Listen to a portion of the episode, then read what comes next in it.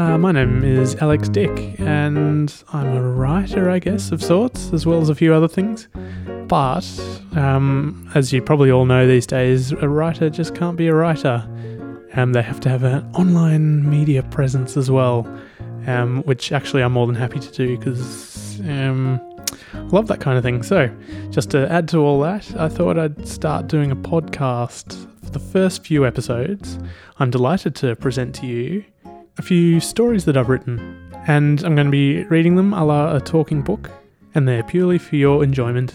I'm sure later down the track we'll get to some more interesting things, um, but for now, you're stuck with just listening to some of the stories. Now, um, I had these stories published in like a little anthology of my short stories in about 2013. It was called Roger's Guide to the Coffee Shops of Soho. Uh, hopefully, some of you might have read it, but if you haven't, then um, get in touch. Contact at headstock.online, and I'm sure I can send you a copy. Now, um, I've got a copy right here in my hands. Um, now, of course, I am trying to boost my online presence, so it'd be remiss of me not to um, plug my Patreon campaign. Let me just ring it up here. So it's patreon.com slash alexdickwriting. That's patreon.com slash A-L-E-X-D-I-C-K W-R-I-T-I-N-G. And that's all one word because if you put spaces into your browser, then it doesn't work. Okay, cool. All right, enough of me waffling on. I'm going to get to reading the story. This first story is called The Freight of Your Life.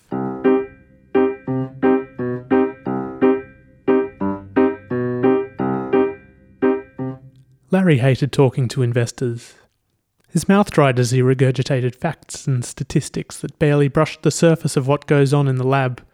He knew they weren't really listening anyway. What they wanted to see wasn't in the secondary labs amongst the jars of dissected body parts and the monkey test stations. What they had come for was in the cerebellum room, the core of the deep underground building. He swiped his card against the wall, and immediately the doors pushed open and his glasses fogged up.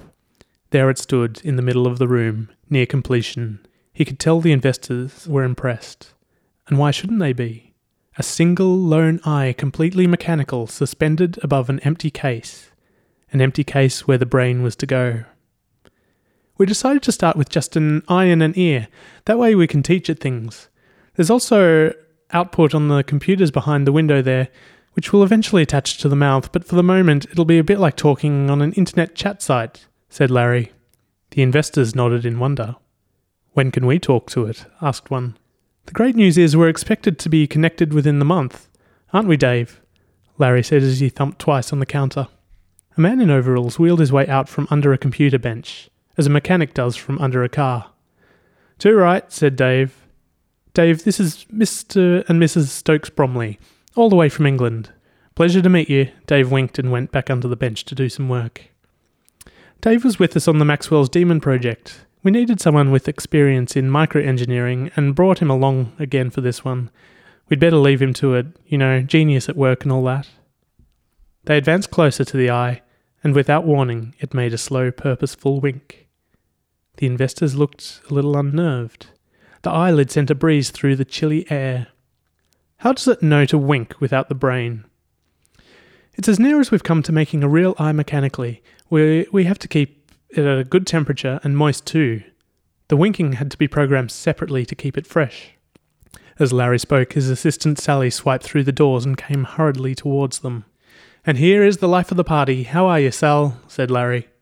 Larry, I've got to. Can we have a word? she said as she hinted towards the investors. Of course, apologies, Mr. and Mrs. Stokes Bromley. I'm going to have to cut you short. It was great to meet you both, and thank you for your continued interest in artificial intelligence. Dave will kindly see you out. An audible sigh came from under Dave's workstation, and he reluctantly got up and showed the couple away.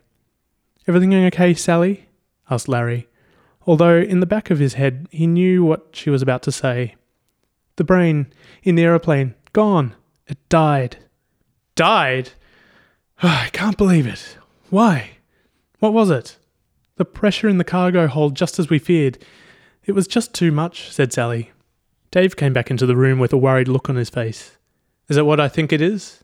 The three of them sat down and discussed the brain. It had been constructed in Japan and was to be transported that day via a private airline.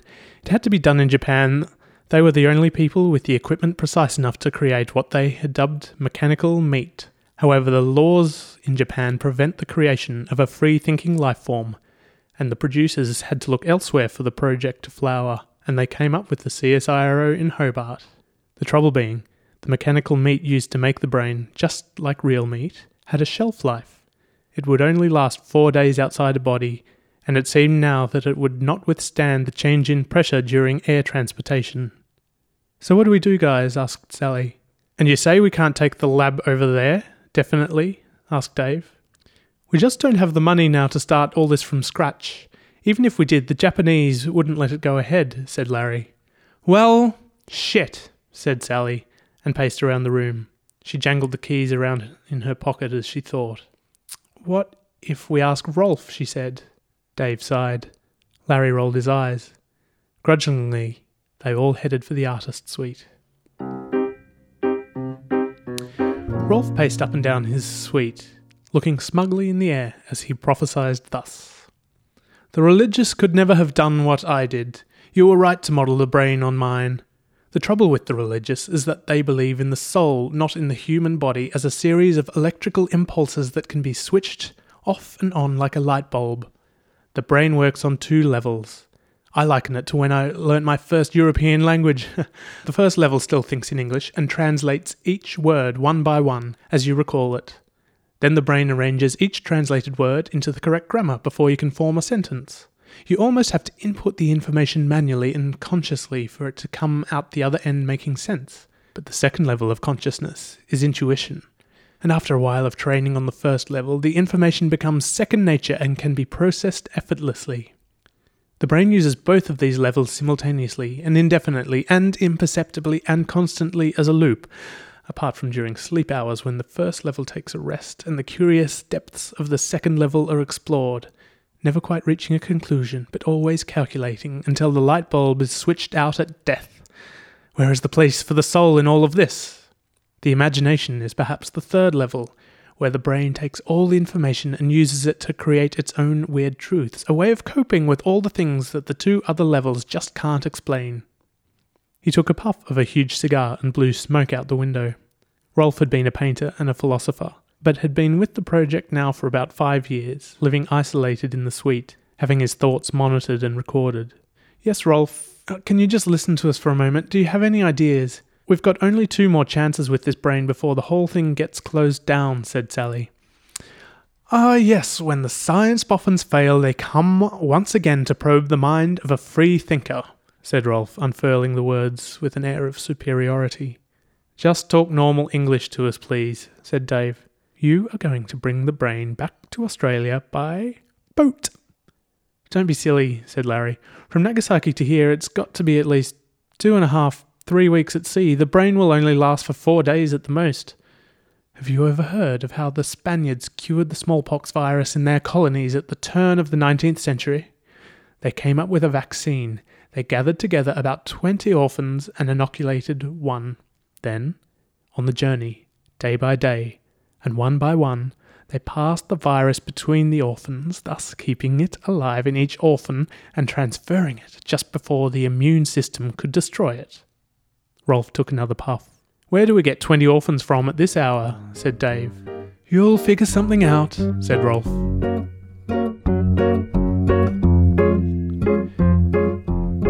The mist covered port of Nagasaki. The fresh morning air made a chill go along Larry's spine. He checked again in the hold, where Sally was doing the last minute preparations. Twenty one days at sea, seven empty cells, an operating theatre, a learning room, and, at the back, the secure vault where the brain was currently being stored. Now all they needed was the bodies. Would you ever eat that fish here? You know, the one they have that kills you if they cook it wrong. Apparently, it doesn't always kill you completely. They lay you out for a few days before they bury you, just in case you get back up, said Dave. You're not helping, said Larry. Sorry, I, I just feel uneasy, nervous, you know. What time was this guy coming? What's his name? Doyobi. Uh, he should be here in about three minutes, said Larry. With the bodies? said Dave. Shut it, said Larry. They're not really orphans, are they? No, they're adults, and no, I don't know where they came from. Just don't ask, said Larry. Are you sure Doyobi has to come with us? Shh, he's here, said Larry. The truck pulled up, and a large man jumped out. Larry ran to introduce himself, but was greeted with a very cold response. The two scientists watched as Doyobi opened the back and dragged out a body bag. Do you need a hand? asked Larry. No response, so the two men walked back to their quarters, trying to avoid eye contact with the stranger, and paged the captain to tell him they were nearly ready to go. Meanwhile, the bodies filled the cells below. In the morning, Body 1 would get the first go of the brain.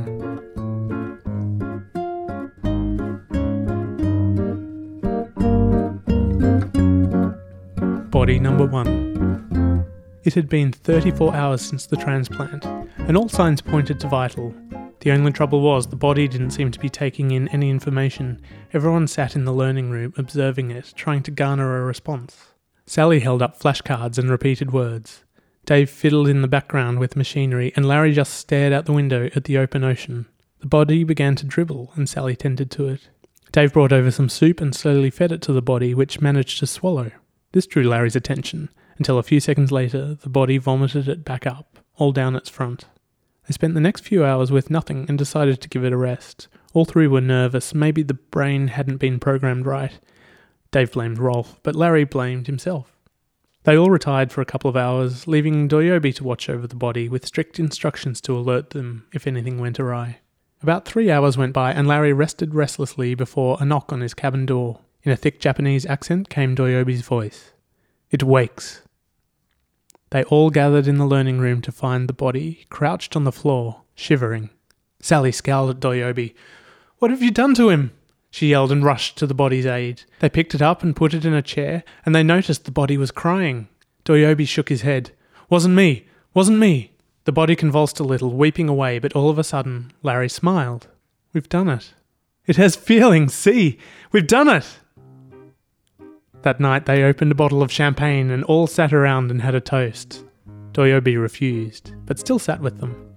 Sally tried to include him in the conversation. There was so much buzz. This was an important day, the day that biology and technology became one, the day a computer gained a soul. They called it a night. They needed to get some rest before the next day's surgery. Body number two. Remembers anything from what we've already taught it in the last body? asked Sally. Oh, most definitely, said Dave. It must. He pulled out what looked like a board game from a cupboard. It contained a kid's electroshock game. Why use medical equipment when you can use kids' toys? he said.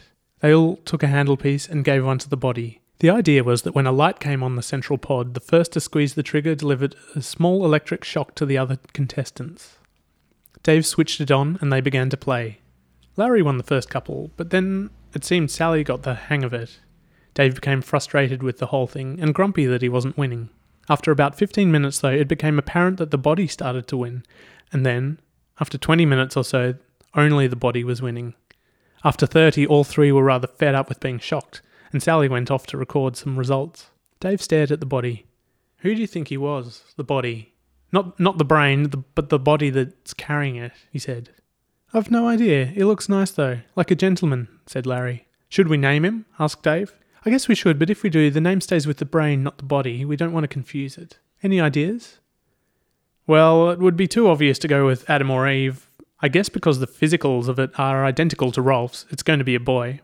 Larry nodded. He looked out the door to Doyobi, and for the first time a thought crossed his mind. The bodies were from Japan, but why were they not Japanese looking? They, in fact, looked distinctly Western. Where had the organisers found Doyobi and who was he? Larry decided not to say anything. He didn't want the others to start having the same paranoid thoughts. Maybe they were sharing the journey with a killer. Douglas, said Sally. What a boring name. Well, it's friendly and memorable. I thought we could name him after Douglas Hofstadter. Who even is that? said Larry. Google it if you don't know. Geez, last time I come up with a suggestion. No, no, it's good. Douglas it is, said Sally, as she turned to the body. Hi, Douglas. The lower lip of the body quivered. It breathed out and tried to form a word.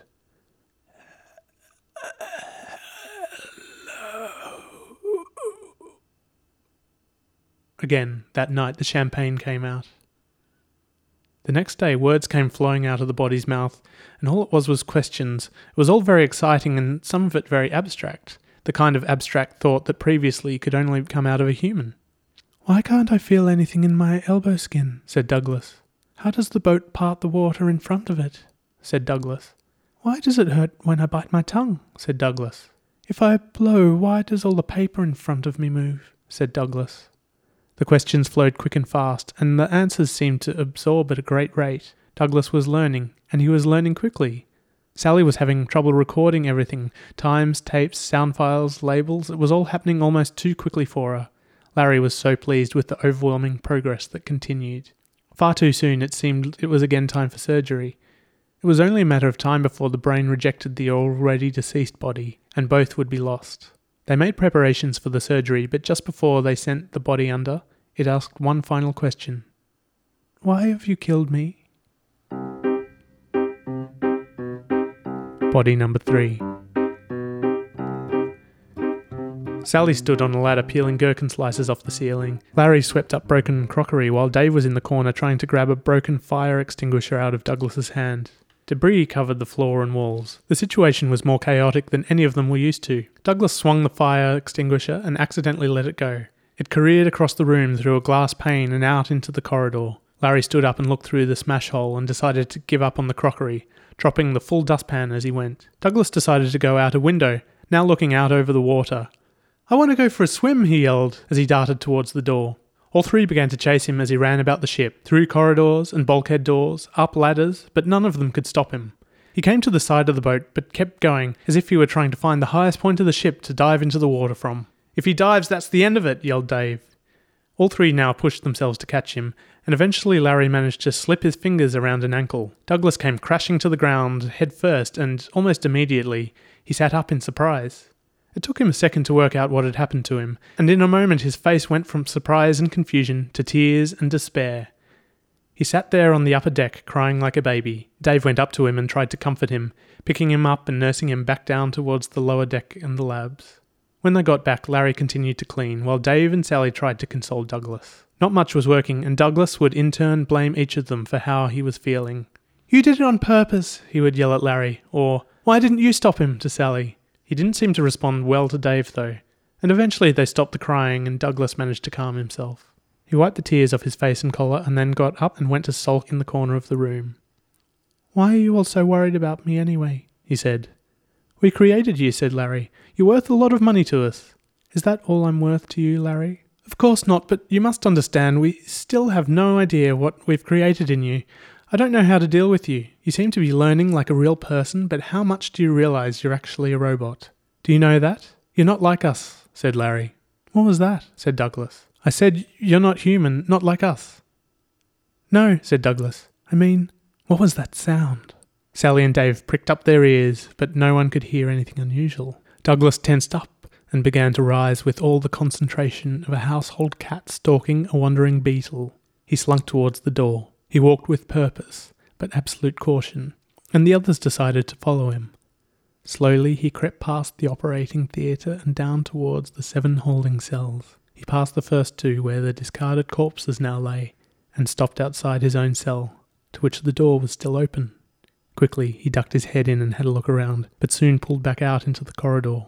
His attention then went to door number four, as quietly as he could, he snuck up to it and cupped his hand to it, then turned his head to listen. Frozen, he stood there listening, shushing the others, who were watching intently. Can I help? came Doyobi's voice from up the corridor, which caused them all to start. He thought he could hear something in the cell. I'm sure it's nothing, said Dave.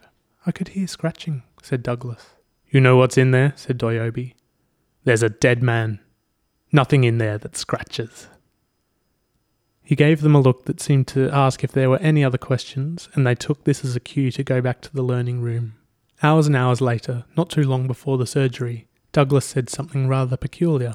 That Japanese man, I know him. I feel like I know him. Do you all trust him? I feel like I used to trust him, but that now I shouldn't.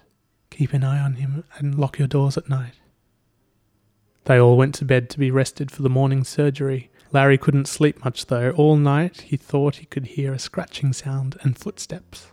He locked the door to his cabin and he grabbed a small statuette off the window ledge and kept it in his hand just in case he needed a weapon. The morning came too soon and he found that all was well as he woke and he replaced the weapon back near the window. Body number 4. Dave listened in horror as Douglas began his oration. Religious men could never do what you have done. Their trouble is that they believe in the soul. The brain works on two levels, not by soul but by electronic impulses. The brain uses both of these levels simultaneously and infinitely and imperceptibly and constantly as a loop. Dave scribbled on a bit of paper and passed it to Sally. It read, Sound familiar? We've created another pretentious moron. Douglas continued. The imagination is perhaps the third level of all this, where the brain takes all the information and uses it to create its own weird truths, a way of coping with all the things the other two levels just can't explain. Larry looked puzzled. He interrupted Douglas. Sorry, could we have a moment, Douglas? I need to chat to my colleagues. Larry took the others out onto the quarter deck. He paced a bit before he began to speak. I'm worried, really worried. Douglas's memory is behaving very strangely. Did you hear what he was just saying? That that was Rolf almost word for word. Then there was yesterday when he seemed to recognize Doyobi. This isn't what I expected at all. Rolf was for brain functionality only. The memories we created were all supposed to be new. Well, the brain has met Doyobi a few times. I think that's normal, said Sally. True, said Larry. We never wanted him to be like Rolf, though. You can say that again, said Dave. I think we need to see exactly what he remembers. Let's put the training away for a minute and question him. See what we can dig out of his subconscious, said Sally. They went back in, and Sally decided to take the front seat. Dave and Larry sat at the back, adjusting the recording equipment and scribbling everything down. We have a few questions. Is that okay, Douglas? said Sally. Of course, he said. Okay, where were you born? Hobart, Tasmania, in a computer, then I was built in Nagasaki, Japan. Oh, good. How old are you? Douglas looked at his arms and tested the tightness of the skin on the back of his hand. I'd say about 37 years old, he replied. I see. And what's your favourite food? she asked. Asparagus. Just like Rolf, Dave whispered to Larry. Which is your favourite part of the ship? asked Sally. Oh, I don't like boats. I prefer the open road. Do you like music? Well, I don't know much music. What is three times two? Um, seven or six. What are our names? Well, you're Sally. He's Dave and he's Larry. Sally, I think I'm supposed to be in love with you, but I don't feel like I am. I'll check later. Also, there's Doyobi, but I don't see him here. Sally blushed a little, but in the back of her mind wondered if he was recognizing the difference between male and female and the attraction towards the opposite sex. Perhaps this was a good sign. So you know Doyobi then? she asked. Yes, I don't like him. He's the one that killed me. Me and the others in the cells. We were out off the coast of Nagasaki in our fishing boat, me and my mates convinced me to come along. I always hated the water, save the whales, that kind of thing. They convinced me, although I'm not politically minded, I just needed to get out. So the whaling vessel came up and it harpooned our boat, and he dragged us in. It was him, alone on the ship, and there he kept us alive for a while until it was time, and then he killed two of my friends. And then he drugged me and Sam and put us in body bags. I woke up yesterday and he came into my cell and killed me in the night. A lump grew in Larry's throat. Sally and Dave both turned their own shade of pale.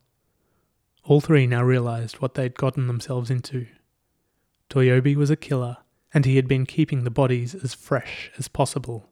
It was Dave who eventually decided the best thing to do would be to open up the cells and let out the other victims. If they hurried, they might just make it in time. Sally went to the engine room to find something to wrench the doors open with, and Dave got his pliers out and tried to free one of the emergency axes without breaking the glass. He was successful and armed himself in case Doyobi tried to stop them. Larry was in a general panic and he decided to arm himself again with the statuette. He couldn't believe it, but somehow the brainless body had held some memory in it somewhere and could recall exactly what had happened to it through the synthetic brain they had transferred to it. Elsewhere in the ship, Doyobi sat quietly, watching the others on a closed circuit TV. Sally returned with a crowbar. They went first to door number seven and tried to tease it open. It took all three to finally open the door, and with a mighty pop, the thing came loose. Dave fell to the ground with the crowbar in his hand. It was Larry who decided to make the first move inside to free whoever was in there. Sally followed closely, and Dave picked the axe back up and stood watch. He waited nervously, looking up and down the corridor for any sign of life. Larry came out a moment later. Empty, he said. Sally emerged too, and hadn't found a trace of anyone, just an empty bed. They decided to check the next cell. Once again, it took a lot of effort to bust the door open. This time, Dave and Sally went in, but once again they discovered it uninhabited. They made for door number four, the final door. A voice came from behind. You're not going to like whatever you find in there. Trust me. It was Douglas's voice. He stood at the door to the learning room, observing the scientists. Dave walked up to him and pushed him back into the room, slamming the door in his face. Axe in hand, he managed to clip the lock of the final cell just right so that the door was opened. Once again, the cell was entirely empty. Douglas was right, and Larry didn't like it. He didn't like it one bit. Three empty cells, ready to house three fresh bodies. He looked at the other two and wondered who would be first.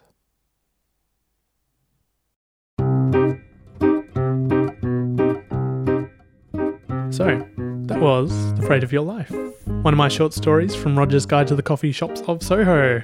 Um, I hope you enjoyed it. If you have any questions or comments, feel free to get in touch. Contact at headstock.online. Uh, that should uh, flick me an email, and if you really want to and you're feeling very generous, then you can go and support my Patreon, which is Alex Dick Writing. Um, you'll find it there. I'm trying to currently, it's sort of late August 2017. Um, I'm currently trying to fund a book that I'm writing at the moment called Acid Redux. Um, you can read all about it there. Okay, that's all for today. Enjoy.